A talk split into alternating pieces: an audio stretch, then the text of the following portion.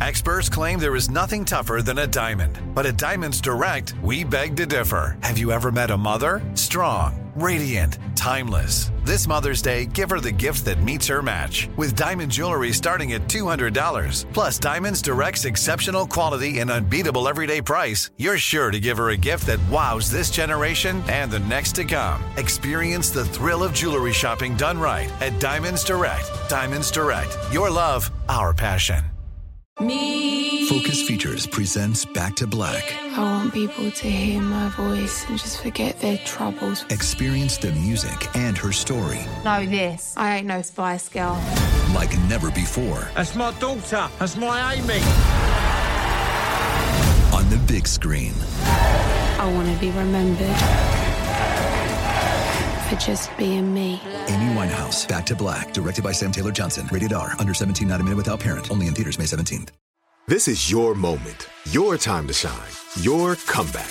You're ready for the next step in your career, and you want an education employers respect. So you're not just going back to school, you're coming back with Purdue Global.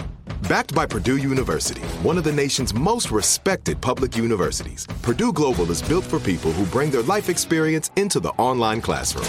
Purdue Global, Purdue's online university for working adults. Start your comeback today at purdueglobal.edu. Did you win any money? No, of course not. I can't play any games to save my life. Did you lose any money? I mean, yes, I lost twenty dollars at the Sex and the City slot machine. Of Oh my god, I lost twenty dollars at the Sex of the City slot machine too.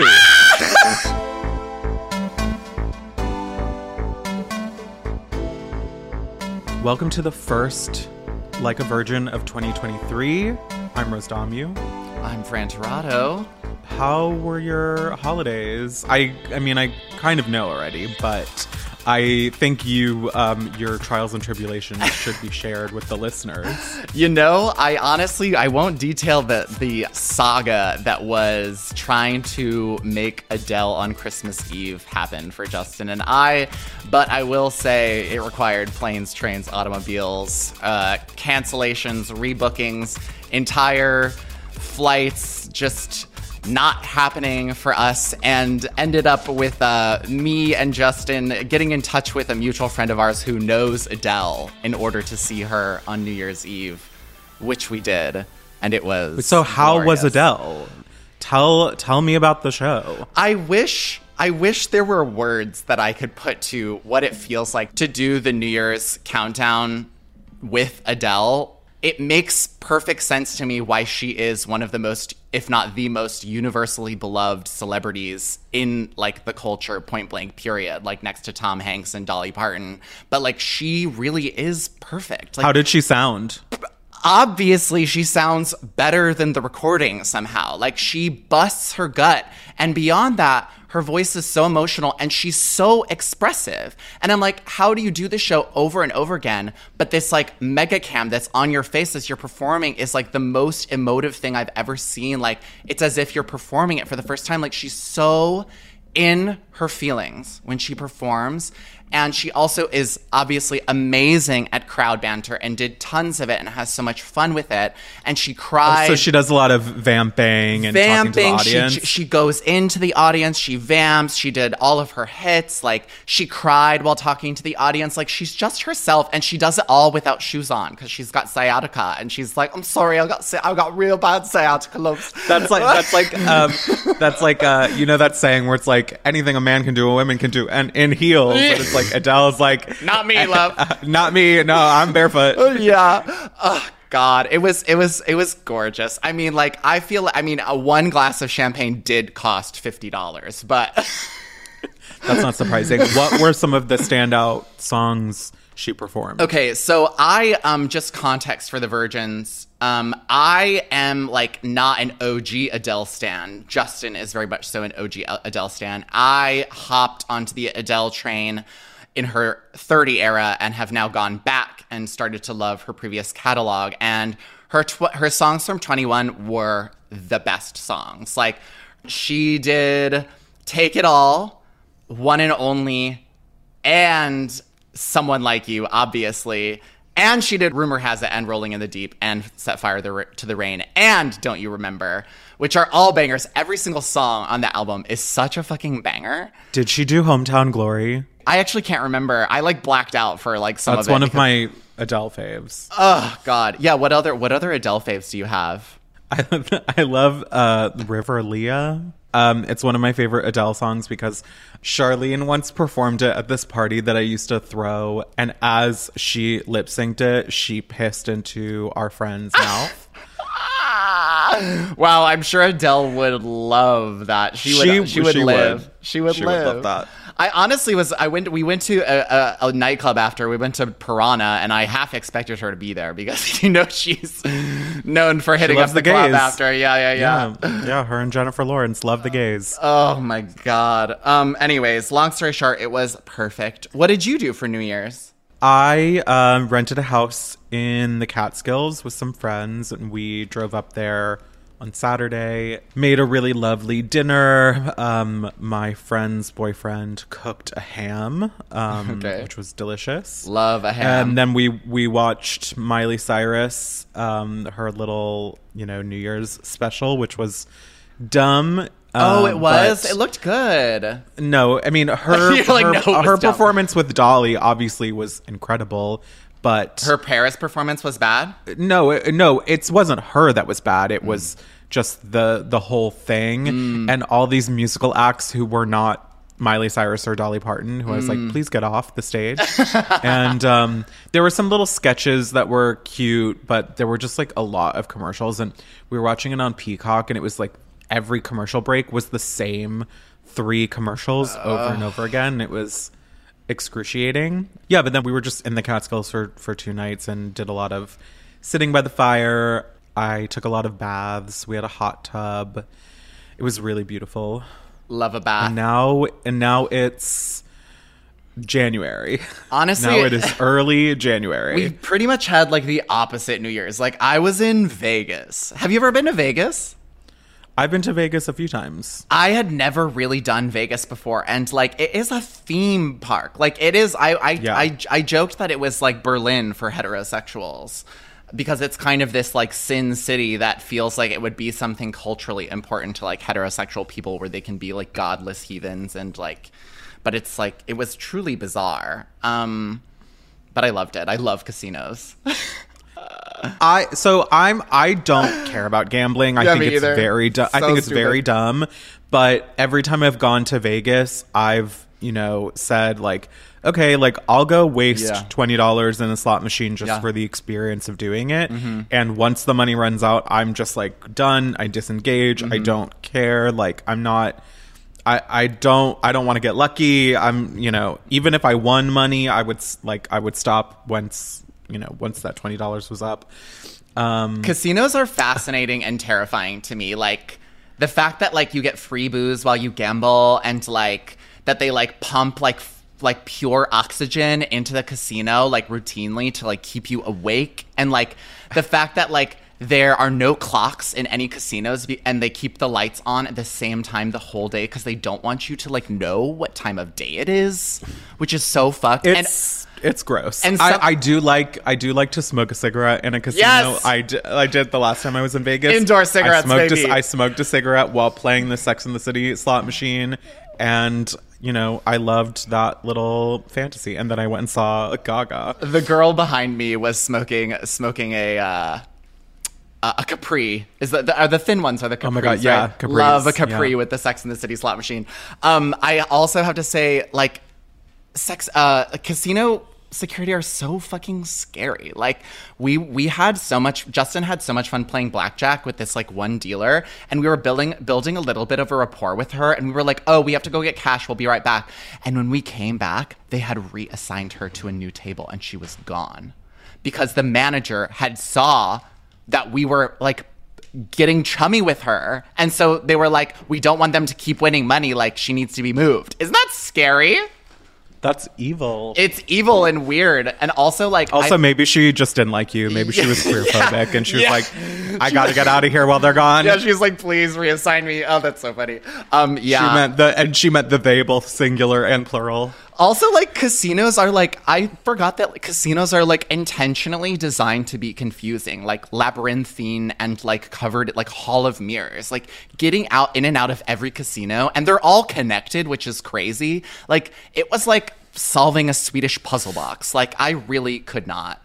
Um, but we should go together. We would. I'm sure we would have I, an amazing. I'm not going back to Vegas unless it's for a very good For reason, and I'm like, and I'm being flew out. It's for Katy Perry. Yeah. Um, well, that's. I'm so glad you had a good time at Adele. Thank you. So we both have seen two movies that we have very different takes on, Mm-hmm. and you know we're gonna try a little experiment today. And I think instead of du- duking it out over our you know differing opinions, we're going to each talk about the things that we liked about these films, while the other person um, sits and judges silently. And maybe maybe one of us will convince the other one Yeah. that that that where they're wrong. Yeah, maybe, but probably not. Probably not. So the two not. films, the two films in question are Glass Onion, uh, A Knives Out Mystery, and Roald Dahl's Matilda the musical. arguably the only two films that were released during the winter break. Like this is like it felt like a kind of slow rollout for it felt like streaming didn't really do that much releases. I, I also think even theatrically there weren't a lot of big Christmas movies Yeah, I this felt that. So if you haven't seen either of these, they're both available to stream on Netflix. Obviously, big spoilers for the movies. I can go first and talk about Matilda. Mm-hmm. Okay. Um, so I did mention Matilda briefly in our best of 2022 episode, which if you haven't listened to, go check out now. So I saw it a while ago and I loved it. You know, obviously I have a big place in my heart for the original Matilda. It was such an important movie to me as a kid. It was such an important book. And I've never engaged with the musical at all. I've never seen it, didn't know any of the music. I was very, not even skeptical about it. I just was like almost a little bit apathetic mm. going into it. And I was shocked by how much I enjoyed it. I thought it was such a fun movie and it was such a beautiful movie to look at. Mm-hmm. I thought the production design was really incredible, the choreography was incredible. It looked expensive. It looked like a big blockbuster musical mm-hmm. that like was going to be released for Christmas. It was the kind of thing that like I think kids will love and like watch over and over again. I thought the performances were incredible, especially Lashana Lynch, who plays Miss Honey. She had me weeping anytime she had like a song or like a tender moment with Matilda. The, at the end of the movie, when Matilda runs into her arms and they hug, I even I lost it. Even thinking about it now, I'm like getting emotional. Um, I thought Emma Thompson was great. Um, th- I mean, those kids. Those kids were dancing like their parent was standing behind the camera with a knife to their teddy bear's throat. Those kids were dancing like their birthday party was about to get canceled. They brought it all on the floor and I like that it didn't try to like one for one be the original film. It really established itself as its own separate thing. And I think it's a story that like is um magical enough to have this new life breathed into it and exist as its own separate thing. Is it my time to speak?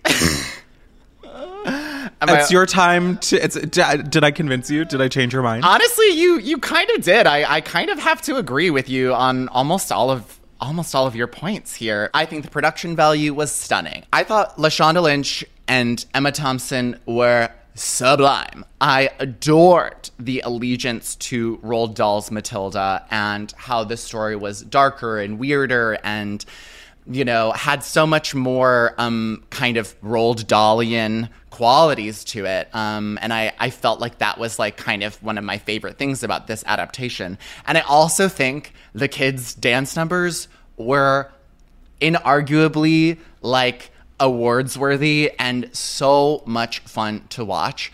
I definitely had more fun watching this movie than my dear friend Justin, who adores the original Matilda, starring Bicon Mara Wilson. And I do love the Mara Wilson version, but like Justin, I don't think ever read the original Matilda, and so like doesn't know how the original movie is like really, really not in line with like how the book kind of sorts through um, Matilda's powers and all the different stuff.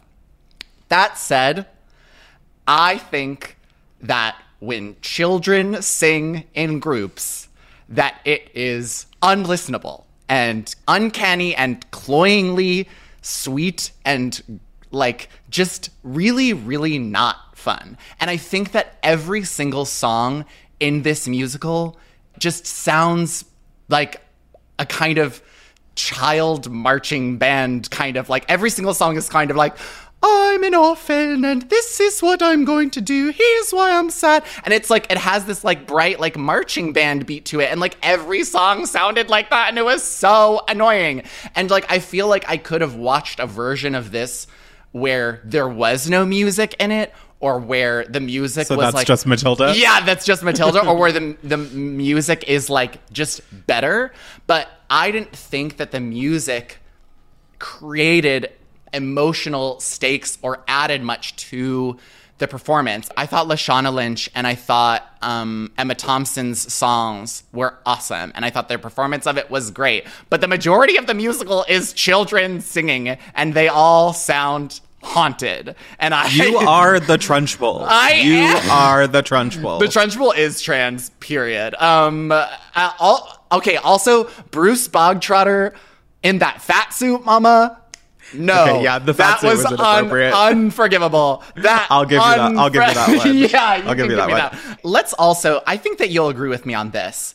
Mr. and Mrs. Wormwood, oof, compared to the OG, Mama, just did not do it. They did not. Oh, do I don't all. agree. I don't agree with you. I could I not- loved them. I thought they were amazing, and their house was so beautiful. I love their house. I love. I did not think that their costuming was amazing, but I love the house. I love the production design of the whole movie.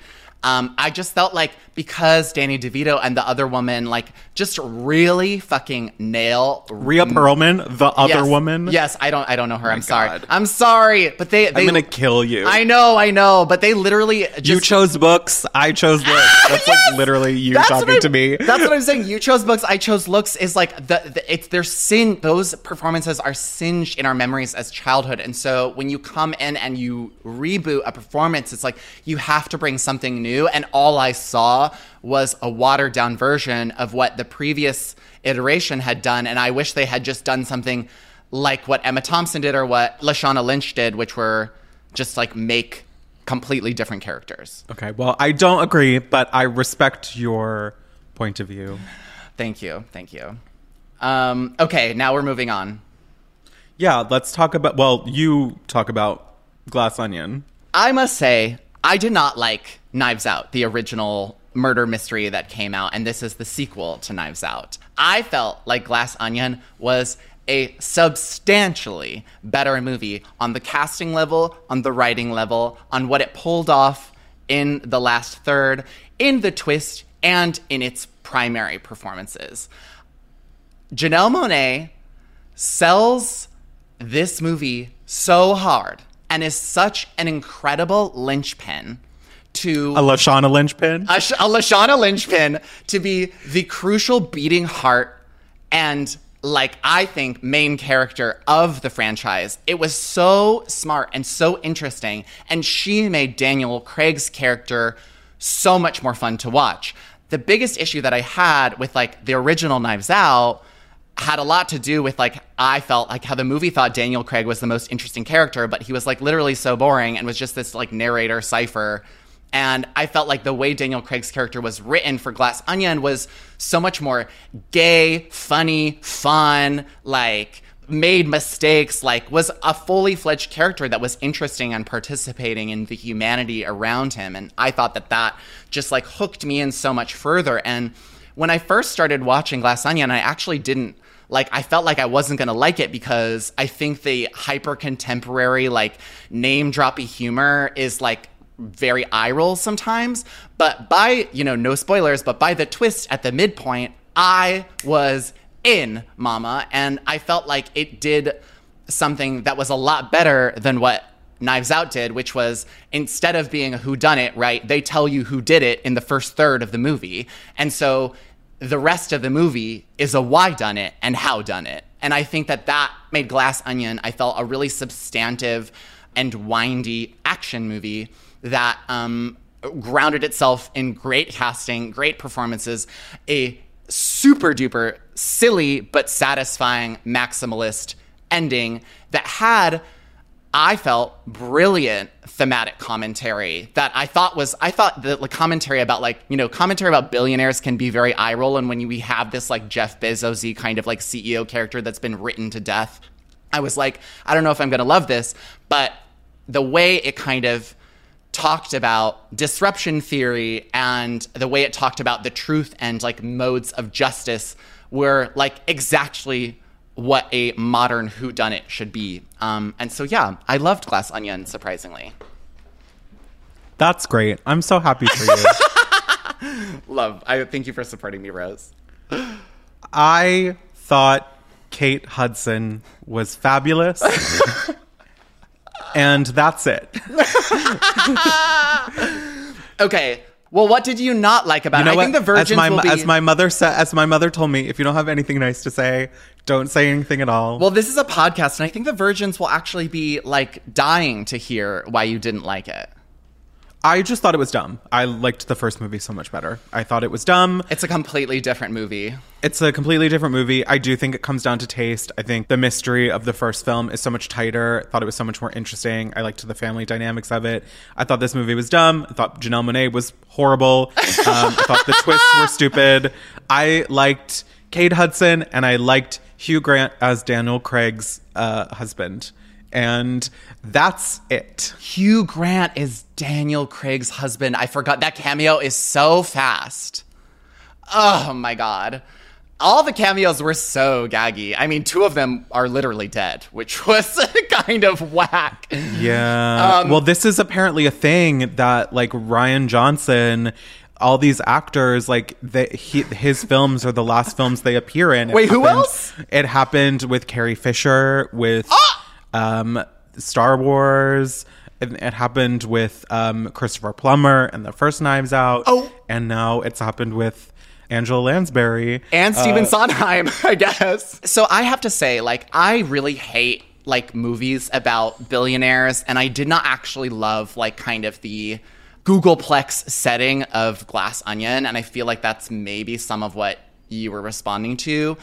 At the end of the day, like it's it- mm. Glass Onion doesn't really okay, so maybe not. Glass Onion doesn't really have the components of a movie I usually enjoy, which is kind of why I was really surprised by it. But if you will indulge me on like what I liked about what the movie taught, it's like it it, it, it actually I felt had a really like incisive critique about what tech billionaires think disruption theory is and what someone like Janelle Monáe thinks disruption theory is, right? And I felt like that was so smart because when billionaires and you know rich people and all these different like girl bosses become really rich by essentially adopting ideas and organizing methods and like you know being like woke or whatever and using that to like climb to the top they think that that's disruption when all they're doing is assimilating into capitalism and protecting like guarding themselves further and further from real people. But when Janelle Monáe comes into this like whole debacle her idea of what disruption is and how she kind of tears it all down is what true organizing disruption is. It's about destruction, like volatility. It's about demanding what is owed to you. And I felt like when there's a kind of critical mass at the end that, um, I guess, provides a path to justice that does not involve the police or the carceral system at all, I was like, that is like very radical. And I, I honestly, I'm not the kind of girl to give Netflix credit, to give Rian Johnson credit, to give big blockbusters like this credit. But like, I was just like, damn, like, I really loved what the movie did with its like prospects of justice, even though it was really silly and maximalist at times. I think that is, and I'm not saying this in like a patronizing way. I think that's a very generous reading no, of the is. film. It is. It's It's a very generous and reading. and like I, I think it's really is. cool that you can look at that and and pick that out and like yes that is those are very good things for a mainstream movie to be Yeah. saying i don't know that i agree that that movie is saying those things but i i do think it's it's lovely that you can like see that in that film I think it's about as generous of a reading as when I said that Taylor Swift's karma, you know, mirrored Buddhist ideologies of karma. yeah yeah Which I that that's the thing is like that's what I that's what I like to do and I don't I don't I'm not here to give credit to the artist, but I'm here to give credit to how it was interpreted. And um yeah. Listen, stories are powerful. Stories, Stories are- lessons. stories are so important. so, stories, Stories are are so, so powerful. Stories Um, matter. just like just like fairy tales, which is which is what we're talking about today. Um, later in the episode. Hope you stick around for that. Stories are so powerful. We need to sell a although hat. Fran, although Fran and I have decided, I think we've said this. We are so over. so we're so over media about the power of stories. I never want to see that shit again. Which that is kind of the lesson of Matilda when she's telling this fucking story about circus performers in like the most boring B plot ever. Sorry. Um, but we should sell a hat that says stories are so powerful. We should. We should. Let us know if you if you would, You would buy, buy the a hat hat. that said stories are so powerful. yeah, and tell us what color what color you think it should be. Yeah. Also, just tell us like slide into our DMs and tell us what merch you you want from us because we definitely will be selling some merch this year.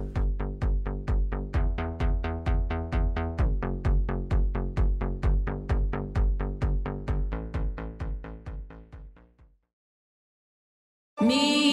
Focus Features presents Back to Black. I want people to hear my voice and just forget their troubles. Experience the music and her story Know this. I ain't no Spice Girl. like never before That's my daughter. That's my Amy. on the big screen. I want to be remembered for just being me. Amy Winehouse, Back to Black, directed by Sam Taylor Johnson. Rated R, under 17, not a minute without parent. Only in theaters May 17th. It took 11 years to get to this sale. The Knix anniversary sale is on now at knix.com. Celebrate the intimate apparel company that has reinvented products for real life with one of Knix's biggest sales of the year. Get 30% off all leak-proof apparel from the number one leak-proof brand in North America, including period underwear, swimwear, activewear, and more. Millions of people have made the switch to Knix leak-proof underwear, and there's never been a better time for you to try. Save 30% on super comfortable, machine washable, and great looking underwear that's perfect for periods and light bladder leaks. Choose from a variety of colors, styles, and sizes, from extra small to 4XL. You can even match your leak proof underwear with an incredibly supportive and comfortable Knix wireless bra. Don't miss this chance to stock up on your Knix favorites or try something new. It only happens once a year at Knix.com. That's KNIX.com for the Knix anniversary sale. Hurry, the sale ends on Monday, May 13th. Go to Knix.com. That's KNIX.com. This is it. Your moment. This is your time to make your comeback with Purdue Global. When you come back with a Purdue Global degree, you create opportunity for yourself, your family, and your future. It's a degree you can be proud of, a degree that employers will trust and respect. Purdue Global offers working adults like you over 175 flexible degree programs to meet your specific career goals. These include associate, bachelor's, master's, and doctoral degrees and certificates. Purdue Global degree programs range from nursing to business to communication and more. Whatever your interest, we have the degree that will move you forward. You have the knowledge, you have the experience. Now it's time to get credit for the work you've done and earn the recognition you deserve with Purdue Global, Purdue's online university for working adults. You know you're worth it. We do too. So don't wait another second to get the degree that will take your career to the next level. Start your comeback today at purdueglobal.edu.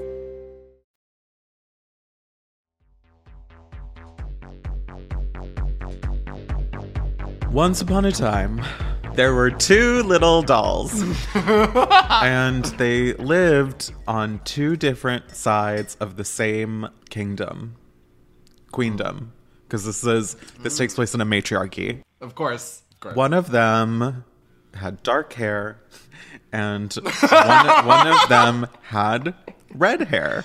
So, sometimes. Sometimes. Sometime, depending kind of on what time of year it was. The one with dark hair was lo- loved to go to the ball, and the one with red hair uh, did not anymore. Preferred to and stay at home. preferred to stay at home. And um, the more um, hermit-like she became, uh, the more the evil in her heart festered. And instead of you know, kind of being a like happy, happy-go-lucky um, little girl, she became a witch. Um, and she said, if my sister is out here bringing it to every ball, what if there were no balls? Exactly. So she decided to place a curse on the kingdom. So No. and it was called COVID nineteen. Okay, okay. This is this is Shut up. out. This this is as far as we go. Spun out a little far. Um, Wait, wait, you're saying that you as a witch created COVID 19 so that we wouldn't have to go to parties? yeah, yeah, yeah. Well, I mean, you know, it's um, it's uh, fairy tales are things that help us, like like myths, make us Yeah. help us make sense of the world around us.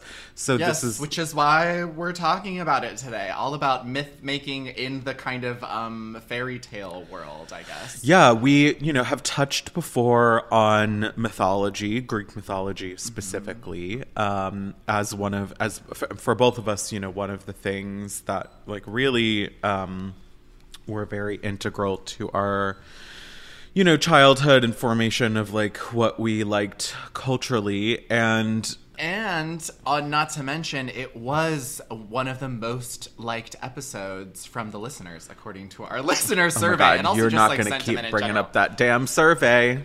No, no, no. I, that's all I was going to say. that's all I wanted to say. Um, But you know, in and I guess if we're thinking about you know the more Western canon, not that fairy tales are exclusive to the West, obviously they're not.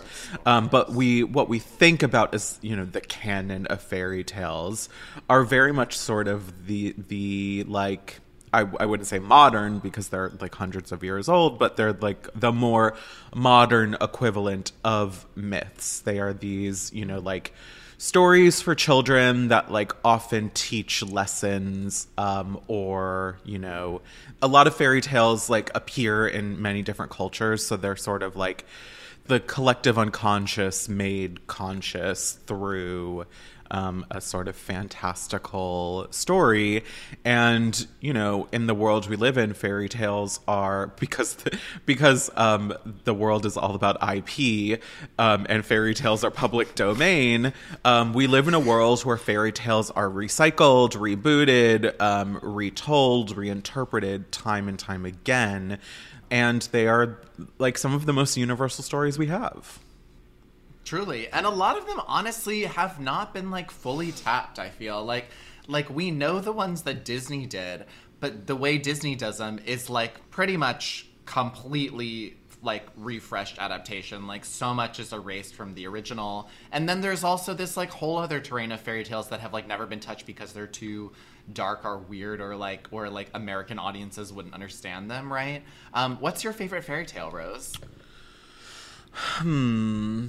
That is Or maybe one of, if you like, the first one that comes to mind. Well, I actually no, so I know what it is, and it's Hmm. I, you know, I think the the term fairy tale is is kind of a loose term, Mm-hmm. but probably Bluebeard. Ooh, what happens in that one? Refresh me. So Bluebeard is about this woman who marries this guy and she like goes to his castle and he tells her there's this like specific room that she's not allowed into and he's like there's this thing where he's like really like nice to her but then also he's sometimes really mean to her and then she eventually goes into the room and finds like the corpses of all his dead wives Oh my Um, god. and um, this so as we're talking about retellings my my favorite retelling of of bluebeard's wife is in the angela carter novella the bloody chamber. It's one of my favorite books. I love angela carter. I'm an angela carter stan. That's one of my favorites and one of i think it's it's it is a, a tale that turns up in a lot. It hasn't had like a, a like literal adaptation but it's a kind of story that finds its way into a lot of media. It's like referenced in a lot of media. I, I remember season one of You kind of referenced Bluebeard a little bit, and it's it definitely is a motif that is visited a lot in in stories. Um, what's your favorite fairy tale? I feel like I vaguely heard of Bluebeard, like it's been like it's been mentioned or something in something that I watched. I was trying to Google real quick, but apparently there's a rumor that that Disney will return to hand drawn animation with an adaptation of Bluebeard. That would be. Um, they would have to really sanitize it. I will say, I also did always really like the Snow Queen fairy tale, which most famously is known as Frozen. Um, Oh wait, there the fi- wait Frozen is an adaptation of a fairy tale. Yes, Frozen is an adaptation of the Snow Queen, and originally Elsa in Frozen was supposed to be much more explicitly the antagonist because the Snow Queen is the villain of the Snow Queen, and then you know they decided to make it about sisterhood, blah blah blah. Um, It's it's still a gag to me that they called it Frozen. Like, you know, they have this like these they have a whole generation of stories where it's like Aladdin, The Little Mermaid, Snow White, like just like plain and simple like what the thing is. And then and then they moved on and they were like Tangled, Frozen, Brave. Like it's like these just these are just adjectives. Um anyways, I don't even remember I've seen Frozen once and I don't remember any of the plot. All I remember is the ending. Frozen is so good. Also, Frozen Yeah, Two I is know, really good. I've heard. I've heard. I've heard. I've heard it's. I've heard it slaps. Um, it's funny. See, I don't think I don't have the depth of knowledge on like non-adapted fairy tales that I think you have. Have I actually really want to read that Bluebeard adaptation? What's the author's name again? Angela Carter. Virgins out there, if you've never read any Angela Carter, truly, please read The Bloody Chamber, read Nights at the Circus. Uh, She is the diva doll herself. Love. Yeah, I mean, my my boring answer is Little Mermaid. I will always, always, always love that story. I will love the original version of that story. That is like darker and like And gay. Um, Do you want to? Do you want to Do you want to hear some tea spilled on the secret gay life Yes, of Hans. Christian Andersen? yes, please. So- yeah, I I mean, I kind of know it, but I want to hear. So we all know that the original, you know, version of The Little Mermaid is much darker than the Disney version we all have seen. Um, in the original story, The Little Mermaid, when she trades her voice to the sea witch for legs, every step she takes, it feels like n- like knives are like Right. being stabbed into her feet. Um, she, at the end of the story, is told by her sisters that if she kills the prince, well, the prince marries another woman. Like he's fully not in love with the Little Mermaid, and she's told that if she, and that's when the Little Mermaid is like, I'm gonna be a lesbian now. She's like, I'm pivoting. Wait, actually, the reason that her feet feels like knives is because She's wearing you know, tabbies. She's putting on a fr- no, a fresh pair of Docs, baby. they have not been broken in yet. Okay, they have not been broken in, and she is dying. um, so she's told by her sisters that if she kills the prince and his wife that she will be able to become a mermaid again mm. but she refuses to do it so she jumps into the ocean and kills herself and gets turned into sea foam Right. and she like has to spend like a hundred years in purgatory before she can Right. before she can go to heaven because mermaids don't have souls so anyway Hans Christian Andersen was a huge fag, and The Little Mermaid was actually a story that he wrote and sent to this guy who had spurned his gay advances. his lover, his forbidden lover, and the Little Mermaid was his avatar, right? Yeah, and he was just like being very cunty, and he sent the guy this story and was like, fuck you, I want to suck your dick and you won't let me. So here's this story about a mermaid who's walking on knives and kills herself.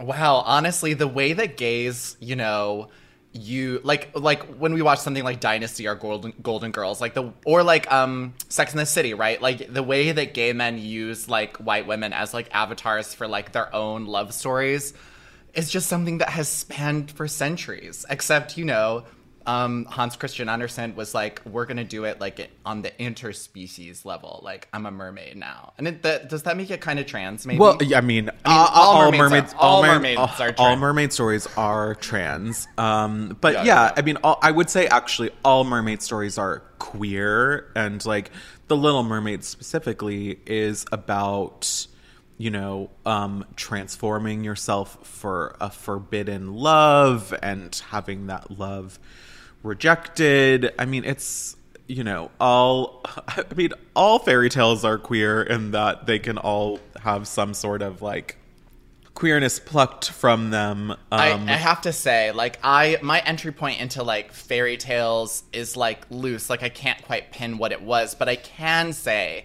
that like kind of adjacent to this genre, which was maybe my truest first entry point, was the Fables of Aesop.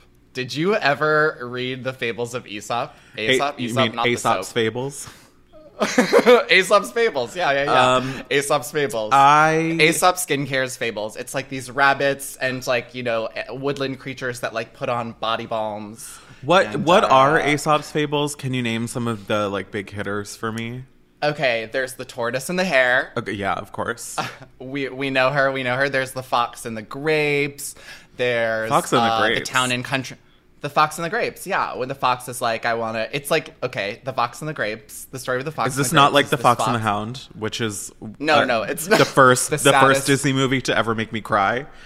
the first, But Disney not movie the last. Fuck. the first, the first, the first Disney movie to ever be like, death is real, and you will experience it in your life. Actually, that was probably Bambi, unless that came first. I don't remember. Bambi did Um, come first. Bambi's like one of the okay. oldest Disney movies. the OG. Um, you know, Town and Country Mouse. Um, there are things like I, I don't know that basically like I I don't even know if they were like religious. I think they were like developed in ancient. I think they were in ancient Greece. They were written in ancient Greece, but like they still had this like weird Christian appeal that like my dad loved, and so he would read Aesop's fables. Long story short is these fables are pretty boring. Like they're very mo- morally like they're driven by morals. The Like, fables are one is- boring, but the soap slaps. the soap slaps uh, the soap slaps but this is like honestly what i'm trying to say is like the watered down very sanitized very like morality conscious version of fairy tales that i grew up with and w- that were encouraged strongly Well, because we Um, have all these different iterations of kind of the same thing. Mm-hmm. You know, we have fairy tales, which are like these specifically fantastical, like bedtime stories that are like fabulous.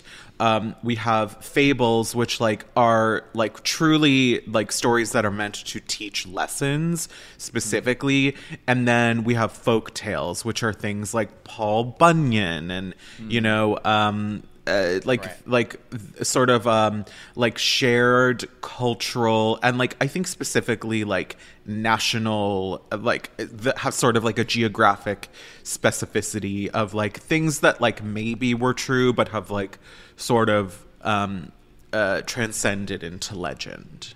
And they all serve different purposes god i would love to like adapt one. Would you adapt bluebeard bluebeard if you could? Or is there something else like in the kind of like fairy tale realm where you're like that like really should be a movie? Um you you love the swan queen. I do i do love the swan princess but the i swan but- princess that's a fairy tale Yes, um, the Swan Princess is a fairy tale. It has, you know, it has been adapted many times into Right. Swan Lake, um, and then Swan Lake into Black Swan. Um, there was the like incredible '90s um, animated film, The Swan Princess. So good. which- Odette, Tor. Oh, oh my god, I was so gagged every time she transformed into a swan and then back into a princess. Like I, Honey. like the like way that the water like swirled up around her was so great. and then her Farrah Fawcett like blowout moment. and also the o- the so opening good. song about how she and the prince hated each other and then eventually fell in love. So good.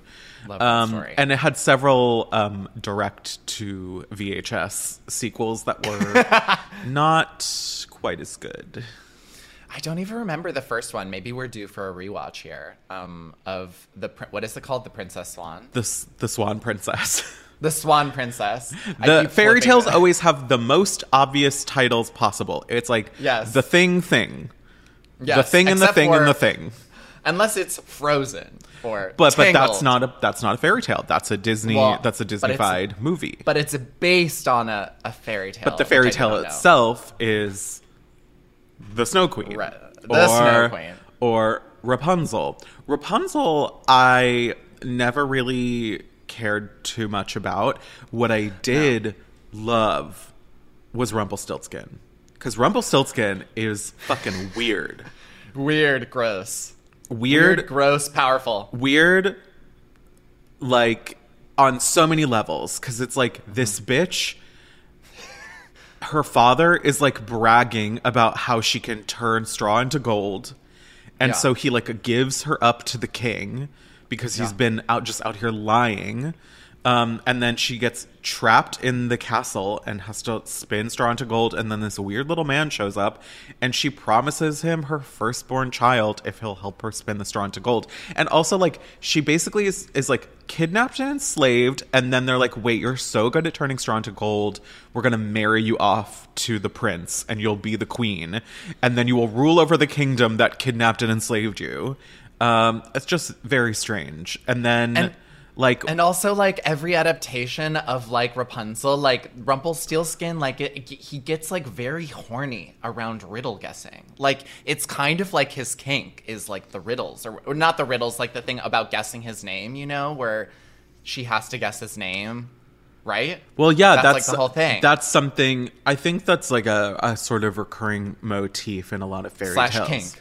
Um, is that names are powerful, and also that often villains, um, ghouls, ghosts, demons, and stuff are always like kind of bound by these rules, and rules are very absolute in fairy tales. You know, there's like Hmm. uh they they wouldn't function without them. It's like, sure, Rumpelstiltskin, when she guessed his name, could have been like, fuck you, and then killed her. But also, it's kind of like his own hubris because it's not like Right. she says his name and he, like, you know, melts like the Wicked Witch of the West. It's like she says his name and he gets so mad. He's so Yeah. pressed.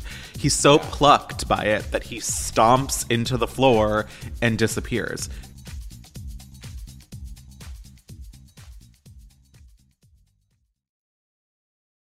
Me. Focus Features presents Back to Black. I want people to hear my voice and just forget their troubles. Experience the music and her story Know this. I ain't no Spice Girl. like never before That's my daughter. That's my Amy. on the big screen. I want to be remembered for just being me. Amy Winehouse, Back to Black, directed by Sam Taylor Johnson. Rated R, under 17, not a minute without parent. Only in theaters May 17th. It took 11 years to get to this sale. The Knix anniversary sale is on now at knix.com. Celebrate the intimate apparel company that has reinvented products for real life with one of Knix's biggest sales of the year. Get 30% off all leak-proof apparel from the number one leak-proof brand in North America, including period underwear, swimwear, activewear, and more. Millions of people have made the switch to Knix leak-proof underwear, and there's never been a better time for you to try. Save 30% on super comfortable, machine washable, and great looking underwear that's perfect for periods and light bladder leaks. Choose from a variety of colors, styles, and sizes, from extra small to 4XL. You can even match your leak proof underwear with an incredibly supportive and comfortable Knix wireless bra. Don't miss this chance to stock up on your Knix favorites or try something new. It only happens once a year at Knix.com. That's KNIX.com for the Knix anniversary sale. Hurry, the sale ends on Monday, May 13th. Go to Knix.com. That's KNIX.com. This is it. Your moment. This is your time to make your comeback with Purdue Global. When you come back with a Purdue Global degree, you create opportunity for yourself, your family, and your future. It's a degree you can be proud of, a degree that employers will trust and respect. Purdue Global offers working adults like you over 175 flexible degree programs to meet your specific career goals. These include associate, bachelor's, master's, and doctoral degrees and certificates. Purdue Global degree programs range from nursing to business to communication and more.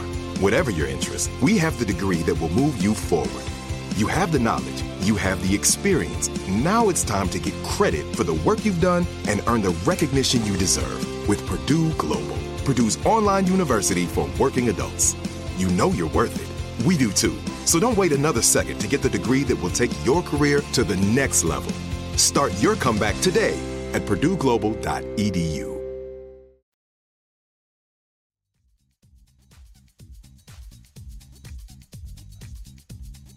Did you ever watch the ABC television show Once Upon a Time? No, but I've heard amazing things. Can you kind of uh, overview it for the virgins? Yeah, I didn't watch much of it. I watched maybe the first two seasons.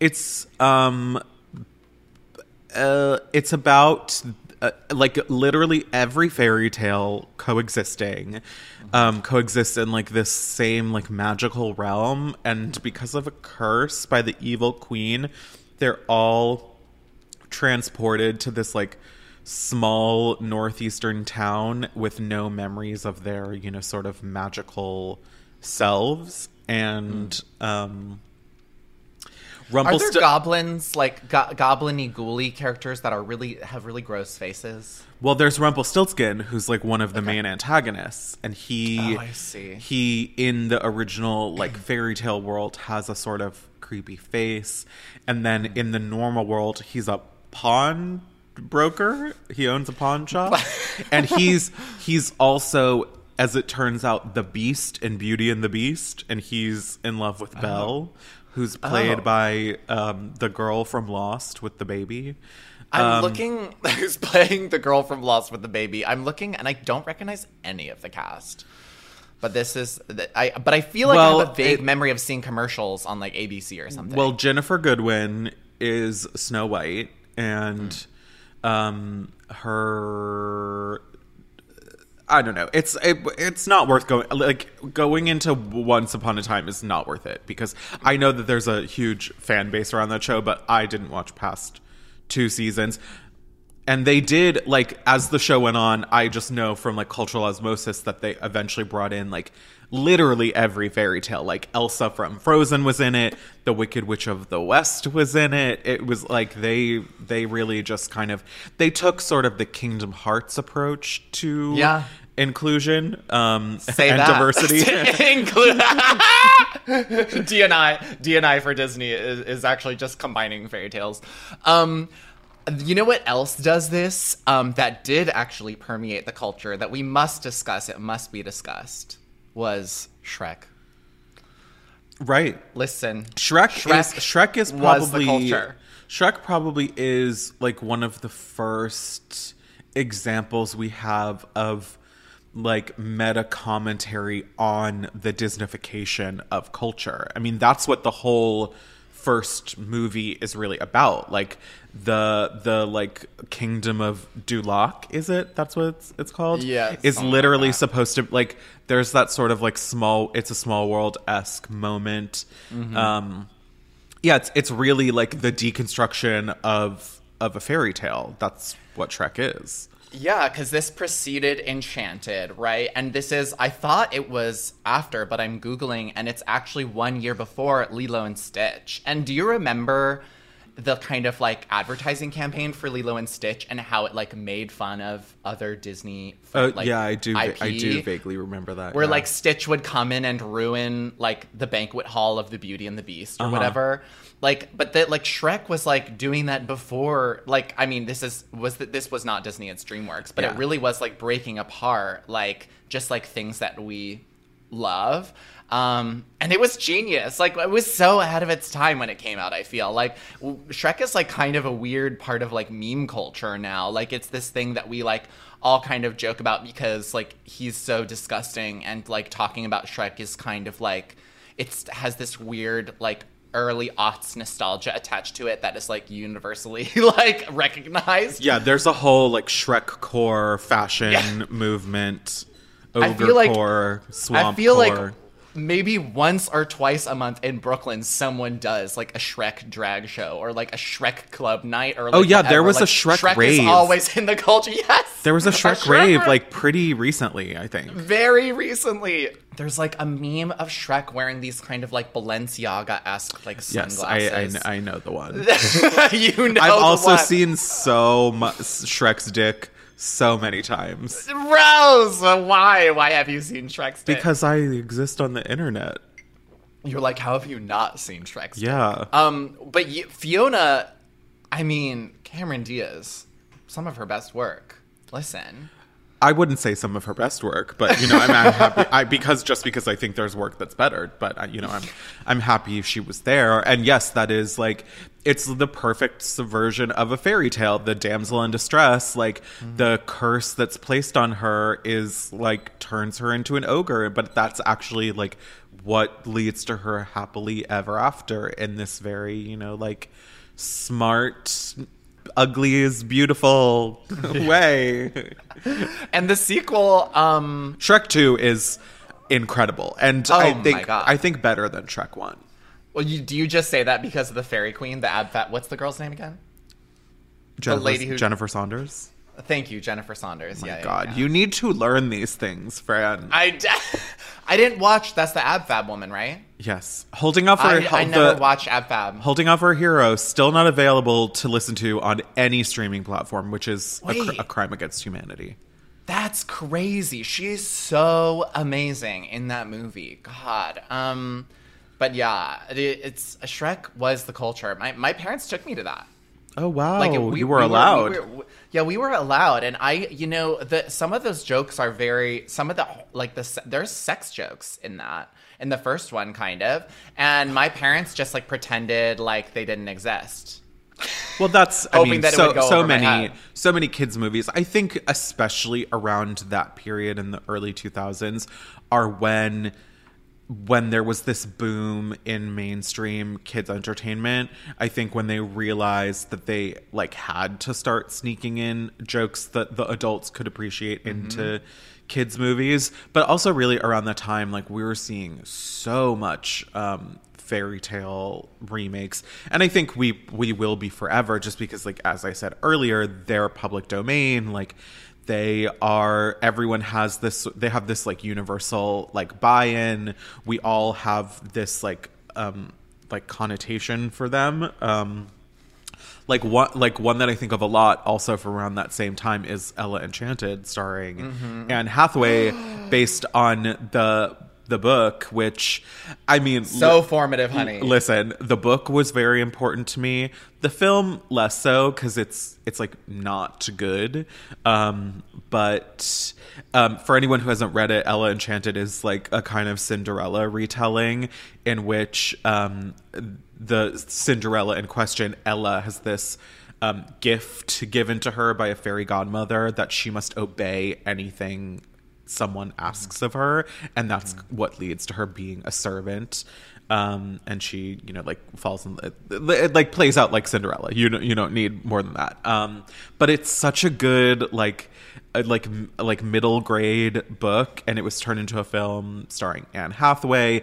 And um, i actually said recently the um, taylor swift's bejeweled video is very ella enchanted core It is. It is. Yeah. I actually rewatched Ella Enchanted on a plane recently, and I was like, "Wow, this movie is bad." But but Anne Hathaway does a I, really great version of really of somebody to love in it. she does, and she's perfect for the role. I'm not gonna lie. She is. Um, and I love the blonde British actress who plays one of her stepsisters, who like turns up in a lot of those kind of movies mm. from the early 2000s, and also was in Netflix's A Series of Unfortunate Events TV show, mm. and is so good. I don't know what her name is. it doesn't matter.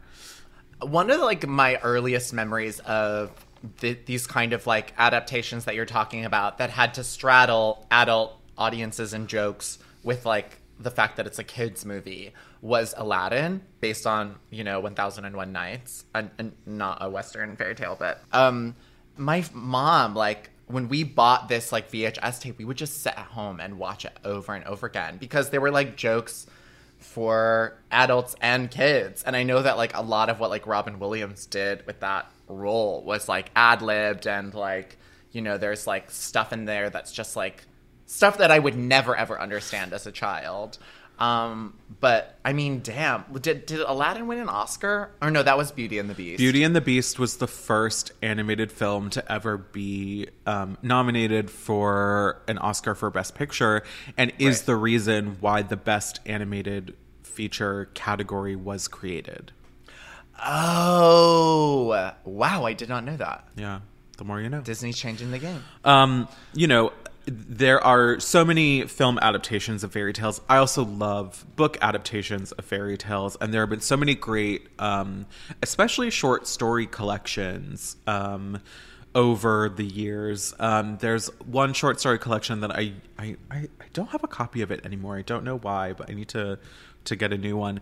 Um, it's called My Mother She Killed Me, My Father He Ate Me. Um, that is definitely one that I recommend. Um, one of my favorite short story adaptations of a fairy tale that I believe I've mentioned on this podcast before is Snow Glass Apples by Neil Gaiman. Um, it's a short story that he wrote, I think maybe back in the 90s, and it is a very, very dark retelling of Snow White, in which Snow White is kind of a zombie vampire monster, and the evil queen is actually the hero of the story.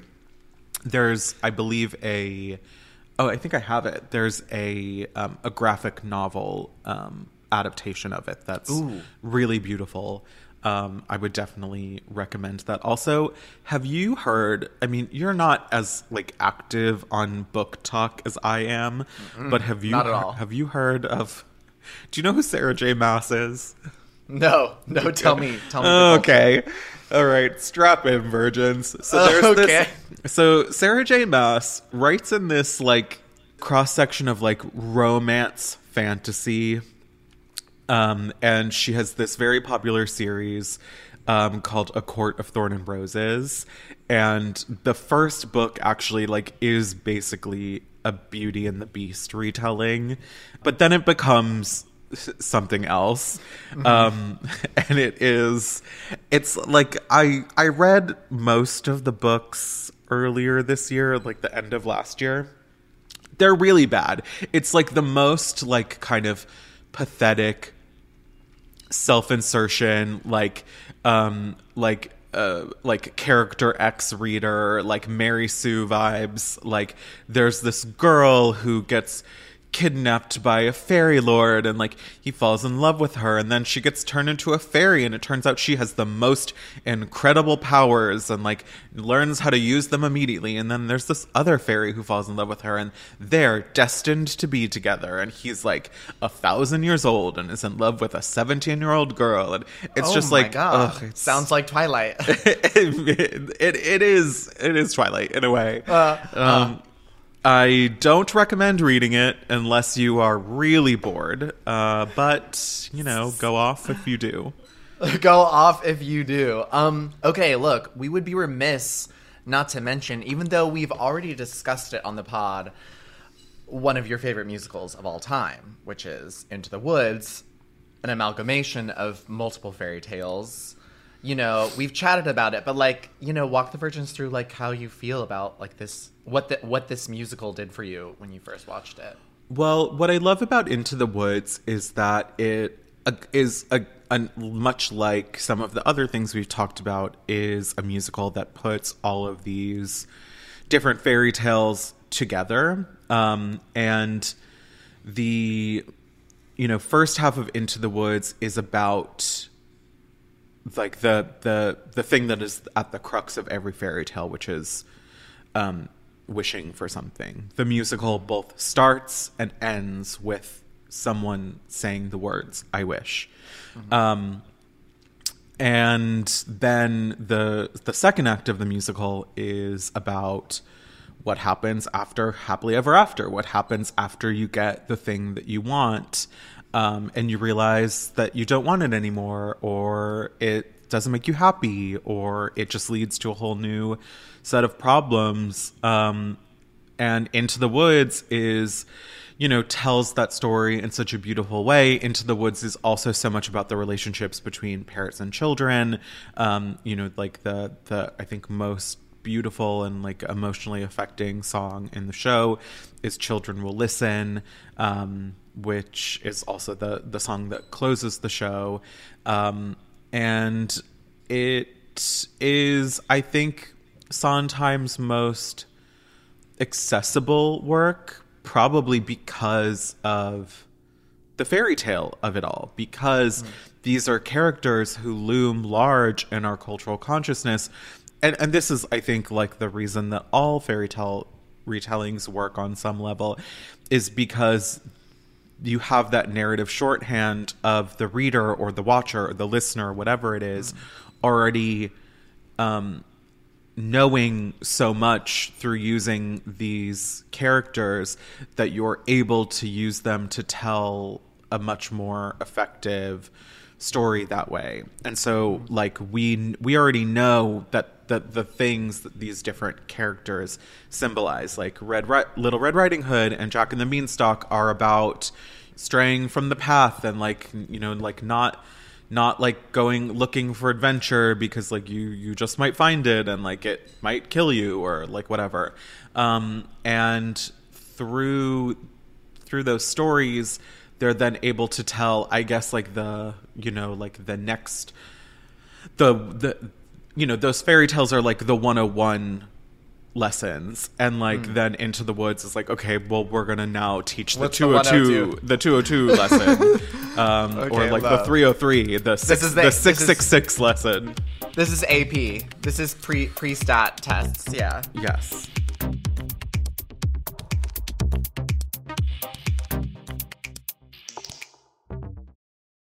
Me. Focus Features presents Back to Black. I want people to hear my voice and just forget their troubles. Experience the music and her story Know this. I ain't no Spice Girl. like never before That's my daughter. That's my Amy.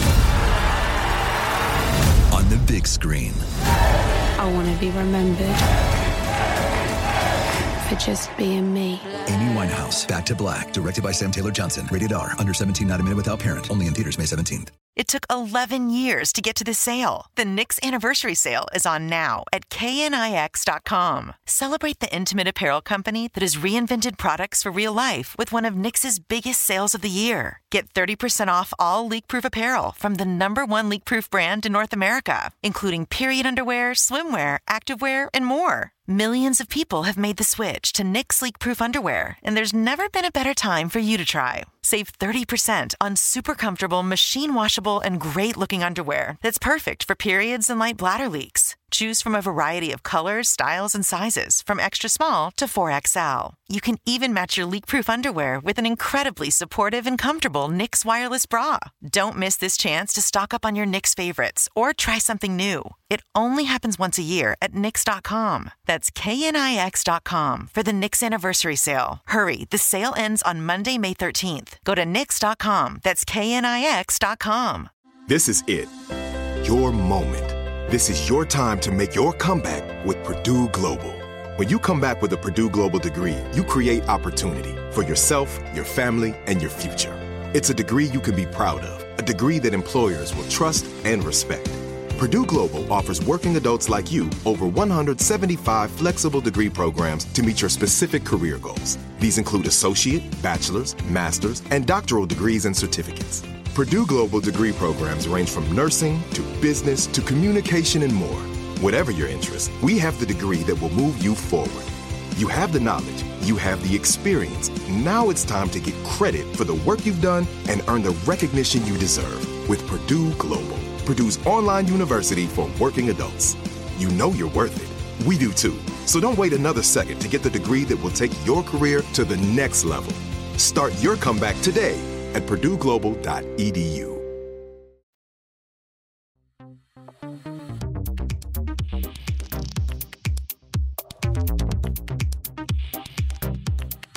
I really love fairy tales. I actually like I don't know, maybe in some alt in some like alternative world I like you know, um like got my masters and I'm like a professor of like folklore or something. LOL folk Honestly- LOL folklore by Taylor Swift. I I, cur- I currently am a professor of folklore. Wait, wait, wait, wait, wait, wait, wait, wait. There's a there's a jukebox musical adaptation of folk tales that is set to the That is set to folklore. Absolutely. It's to- maybe it's folklore and Evermore. Maybe I- select songs from folklore and Evermore. Oh, I absolutely could see like a Taylor Swift jukebox musical where the first act is all folklore songs and the second act is all Evermore songs. I mean, listen, she is already, you know, d- doing her directorial debut. She's making her directorial debut soon, um, making a movie or whatever. So maybe this is like project two. You sh- and you're gonna write it. No, she's gonna write it. She's, She's not, gonna- She's not handing creative control over. She's gonna write it, quote unquote. Tree Um, Payne no, would I- oh, Tree Paine would only need to do a very cursory Google search of me to get me kicked off the project, or not even not even in not kicked out of a meeting. She's probably listening to this podcast right now. Yes, Um, Tree Paine, we love you. We love you. Um, okay, if I ever adapted something, I mean, I mean, obviously I would want to do Little Mermaid, but like it's it's already being done. And if like Sofia Coppola couldn't do her version, then like I probably can't do. that. So like I I, want the Sofia Coppola version. I honestly think it would be boring. I think it would be boring. Like that's what that's my that's my take. Um, but I But it would be am- beautiful. It would be, It would be so gorgeous it to would- look at. it would be and the soundtrack would slap. and it would be so angsty, like so teen angst. Um, I would love to adapt Sleeping Beauty because these Maleficent adaptations are these Maleficent like you know movies are like in my in my opinion like total garbage. Like I, I just like it's all CGI and like there's no like real imagination in it. Like there's no like invent there's no invention within the story.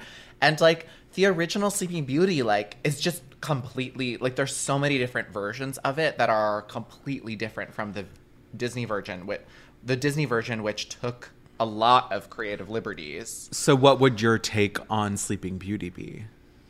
I don't know. I probably like It would I be mean, gay, whole- obviously.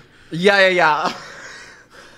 the whole thing is she like pricks herself on a needle, right? So like so maybe, she ODs. I actually think Maybe. there's. I think there is a Sleeping Beauty retelling that's like kind of about that. No, maybe it's not. Maybe she doesn't OD. I think that's too dark, too like queer cultural commentary. Like maybe it's like she's getting a tattoo and um the needle's not clean and she gets an infection. She Maybe it's- topic she gets a topical infection. Maybe it's basically like my year of rest and relaxation, but it's like kind of my sleep. It's kind of Sleeping Beauty esque. and she wakes Like up she does she a lot of pills.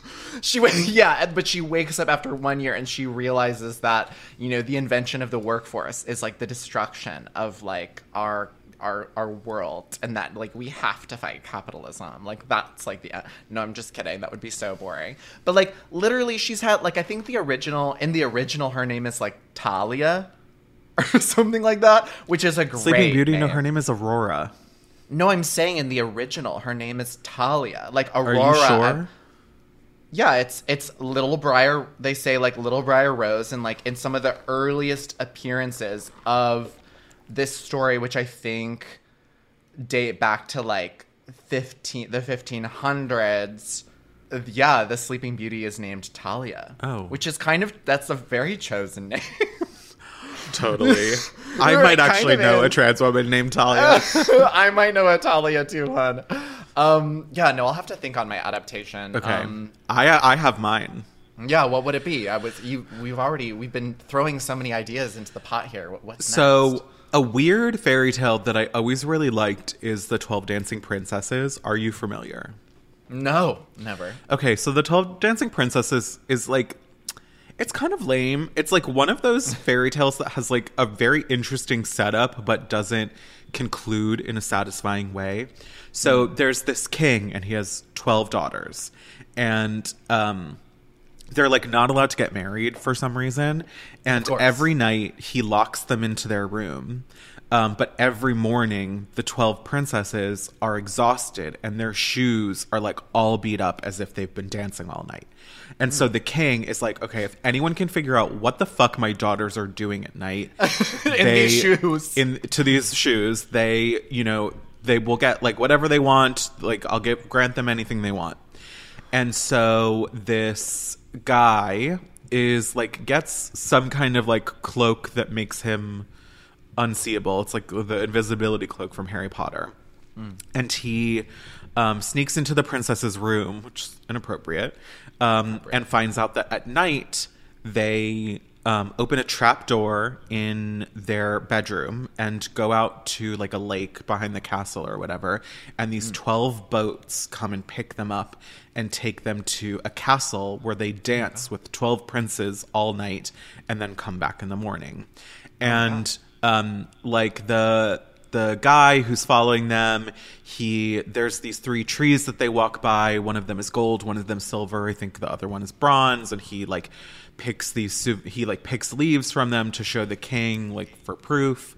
Um, and so the story ends in this like very unsatisfying way, which is just that he like tells on the princesses to the king and the king's like okay well you can have whatever you want. So the guy marries the eldest princess and then becomes the the next king.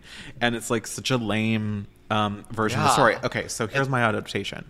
Okay, love. so the 12 dancing princesses they're like they they live in a punk squat and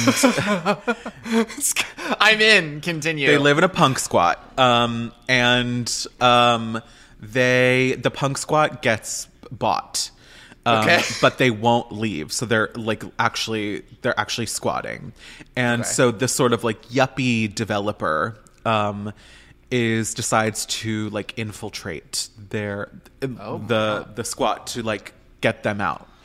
Um, what about squatters' rights? Damn. well, evil. I mean, that's why he has to use, you know, um, subterfuge. Uh, so he, you know, starts, he like moves, he like starts hanging around and he's like, what are these girls doing every night? Because like, I can't find a reason to actually kick them out. And then it turns out that there's a secret basement at the bottom of the house where they throw raves and they're like raising money to buy the house back from the developer and the shoe thing is like they're all wearing tabis. I don't know. Um, yeah, the shoes. I was like kind of waiting for the shoe spin. I was thinking like maybe they all work at like Aldo or like Steve. no, Madden they don't something. work at Aldo. They don't have. They all work at Steve. They work at Steve Madden. They don't have work jobs. They're anti-capitalist. So the shoe thing is like they go thrifting every day to buy new shoes because they like wear their shoes out dancing all night. Um, but so this this guy is like, oh, and they're not all they're not all, they're not all girls. Like they're all like of No, all, right. all genders. They're all whatever. non. They're all non-binary. and so the the developer guy like he starts going to the raves with them and he's actually like really into it and he becomes a dj um and i don't know this is kind of spinning away from me a little bit I think we. I think no, no, no. I think we need to focus on the shoes. Okay, so the shoes. So it's about the shoes, right? And so maybe they're all like maybe they're an organized crime group of like punk squatters that that collectively steal shoes from Steve Madden as a kind of Not trans rec-. No, because it has to be Steve Madden because Steve Madden is the only one that makes you know shoes for like girls like me. You know what I mean? Mm-hmm. Like they're like Di- like Dillard's, Dillard's, Steve Madden. I'm not going to fucking like heavenlyheels.com or whatever. You know, I'm not gonna go get some okay blazers. here's Like, what it is is these girls sneak out at night and steal people's SSENSE packages and then Except es- except SSENSE does not have very inclusive sizing, unless you're doing you know the Tommy Dorfman for Simon Miller collection. this needs a little more work, but I think that there's something there. I there's think there's something there. there's something with rave. I I do think the basement rave is an integral part of the story. But we can't forget about the shoes, Rose. It's Right. an important part. It's like you know, Someone will help us put it together. We're, we're gonna ha- we're gonna need to develop this. Maybe there's a foot fetish thing in there somewhere. Uh, what is it about fairy tales and feet? Because like that's the thing with the original Cinderella is that the the stepsisters in the original story, when the prince comes with the glass slipper to have them try it on, the first one cuts off her toes so her foot can fit into the shoe, and then the birds are like, "Look at the shoe! Look at the shoe!" And like the prince looks and sees that it's full of blood, and then the other stepsister cuts off her heel and puts in the shoe, and the birds are like, "Look at the shoe! Look at the shoe!" And the prince looks at the shoe, and it's full of blood, and then the birds peck out the eyes of the two stepsisters. It's really fucking dark. Um. Okay. Between that and th- the fairy tale you were just talking about, and Little Mermaid with like you The know, knives in her feet. feel like fi- the knives in her feet, and like you know the little red shoes. Little like, red shoes. I'm there's- sure the Beast from Beauty and the Beast had a foot fetish too. Yeah, that's the thing. Is like maybe Hans, maybe the Brothers Grimm had like a a foot fetish. or maybe Also- Hans also Christian Andersen had like a foot fetish. Also, when you think about Beauty and the Beast, like it's so fucked up because all that happened was the Belle's father stole in the original story. st- Plucked a rose from the garden of the castle, and then the beast was like, "Okay, well, you're my slave for all eternity now." Mm-hmm. And then Belle comes and trades herself for her father's place because she was the one who wanted the rose, so it's like actually her fault. And Right. she gets stuck with him for all eternity, gets Stockholm syndrome, and then Mm-hmm. falls in love with him. And she doesn't. Well, okay. I think we've talked about this. So in the Disney version, you know, he has to transform back into a human before she falls in love with him. But in the original, she falls in love with the beast. No, no, no. She falls. sure. No, she falls in love with the beast in the movie. She says, "I love you" before he right, turns right, back into right, the right, right. prince. True, true, true, true, true. What I mean is that she doesn't commit to him as a be like only until he transforms into a human is it like a happy ending, so to speak. And there's a ver- there right, but what I'm what I'm saying is like in the original, I'm pretty sure there's an iteration where he stays the beast and they stay in love. I would love to see that version. I think I think Belle, if if after the camera stopped rolling, I think she's like, I kind of missed it when you were. I think she's a monster fucker. Yeah, and actually, in the saying. in the Emma Watson remake, which you know, We don't I mean, I did cr- I did cry when I saw it in theaters, but um, Whoa. there's a little there's a little moment at the end where like at the ball at the end when they're dancing, where the prince who is um, Lord Matthew from Downton Abbey, where he like growls at her, which is to suggest that he's retained some of his like beastly tendencies, and I would hope that. Um, he still has like a huge monster cock. Um, Yeah. Speaking of Beastly, have you ever heard of the movie Beastly starring Vanessa Hudgens? No, is that an adaptation? Okay, yes, it's a Beauty and the Beast um, retelling that sort of came Vanessa Hudgens. with Vanessa Hudgens. It came out post Twilight and is very clearly trying to capitalize off of Twilight mania as a lot of media as a lot of culture was trying to do at that time and it's it's also stars Mary Kate Olsen who Oh plays God. who play okay so it's about this like rich kid in high school who's like very mean um and he's very mean to to Mary Kate Olsen who's just like a witch who goes to the high school and she Okay. and she curses him to be ugly and like he doesn't turn into a literal beast he just like has like weird tattoos and scars and like a staple in his nose Oh Um, my god, and his, that like- is so. I know, and his rich dad sends him like sends him away to an apartment downtown, and there, this the like Lumiere and Cogsworth are an older um like Haitian woman who's um not stuck as a clock, but her like children are are like back where she's from and she like can't get them. And then like the lumiere is played by neil patrick harris who's blind who plays blind What? which is not appropriate. And like he's and like he at several points in the movie is like yeah i mean you might be a beast but i'm blind which is like my curse. And it's Ah! like so awful. And so then vanessa hudgens who is belle her dad's a drug dealer. And the beast quote unquote like witnesses some kind of shady drug deal and he's like i'll keep your daughter safe. And so that's how she comes to be like trapped in his apartment with him. And then they fall in love and at the end of the movie when she like says she loves him after her dad dies i believe um, he transforms back into being hot again. Neil patrick harris's blindness is um, cured so he can see um, and they go to machu picchu it's a very weird movie I nothing that you said in that sentence I could have predicted. Like word after word. Absolutely never. I'm looking also now at, at like photos of Mary Kate Olsen with this like So weird. beehive and So this, uh, weird. this eyeshadow, mama. I'm. i mean dying, she was but- kind of serving let's But like, let's be okay, real. Let's let's let's say something. This guy as the Beast, quote unquote, he looks like he's just going to battle him. Like he really You like know, he looks, like he's going to Unter. Yeah, he looks like he's going to Unter. Like he looks like a normal guy with like alt face tattoos and piercings. Like just giving like one of like he's giving it's giving He literally could giving- be like an editorial assistant at Simon and Schuster. You know, it's giving Susanne Bartsch's follies like you know what I mean yeah, yeah.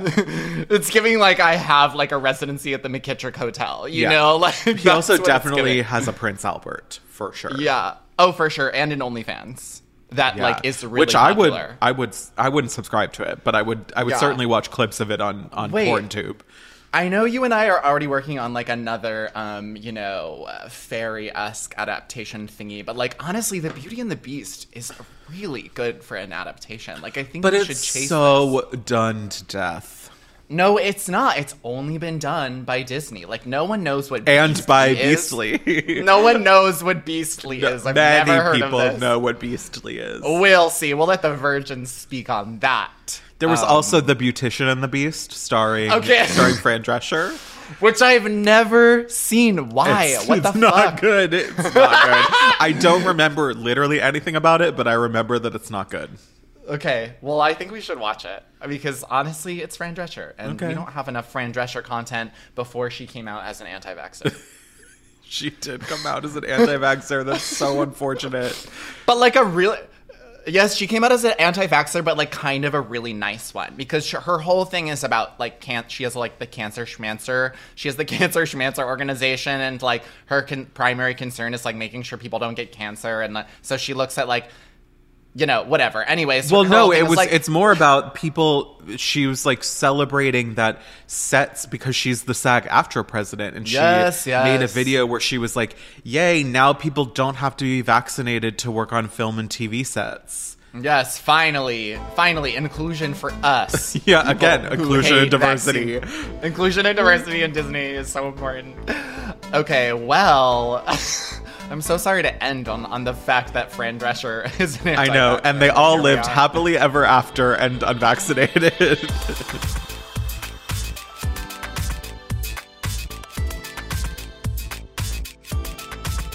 Slide into our DMs at like a virgin for 2069. Please rate us on Spotify, review on Apple Podcasts. You can also follow us at like a virgin for 2069.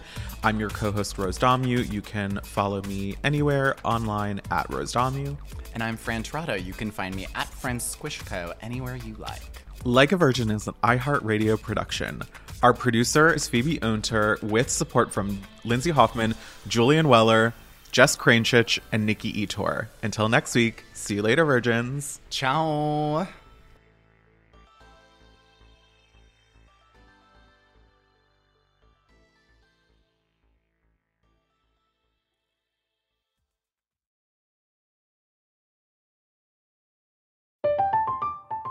I'm Katya Adler, host of The Global Story. Over the last 25 years, I've covered conflicts in the Middle East, political and economic crises in Europe, drug cartels in Mexico. Now I'm covering the stories behind the news all over the world in conversation with those who break it. Join me Monday to Friday to find out what's happening, why, and what it all means. Follow The Global Story from the BBC wherever you listen to podcasts. Xfinity has free premium networks for everyone this month, no matter what kind of entertainment you love. Addicted to true crime? Catch killer cases and more spine-tingling shows on A&E Crime Central. Crave adventure? Explore Asian action movies on Hi-YAH. Searching for something extreme? Check out skating, snowboarding, and more on Fuel TV Plus, the global home of action sports. And find crowd-pleasing bops on iHeartRadio's Hit Nation playlist. There's new free shows and movies to love every week. Say free this week in your Xfinity voice remote. Live Nation presents Concert Week. Now through May 14th, get $25 tickets to over 5,000 shows. That's up to 75% off a summer full of your favorite artists like 21 Savage, Alanis Morissette, Cage the Elephant, Celeste Barber, Dierks Bentley, Feid, Hootie and the Blowfish, Janet Jackson, Kidz Bop Kids, Meghan Trainor, Peso Pluma, Sarah McLachlan. Get tickets to more than 5,000 summer shows for just $25. Until now through May 14th. Visit LiveNation.com slash Concert to learn more and plan your summer with Sean Paul, Sum 41, 30 Seconds to Mars, oh, and Two Door Cinema Club.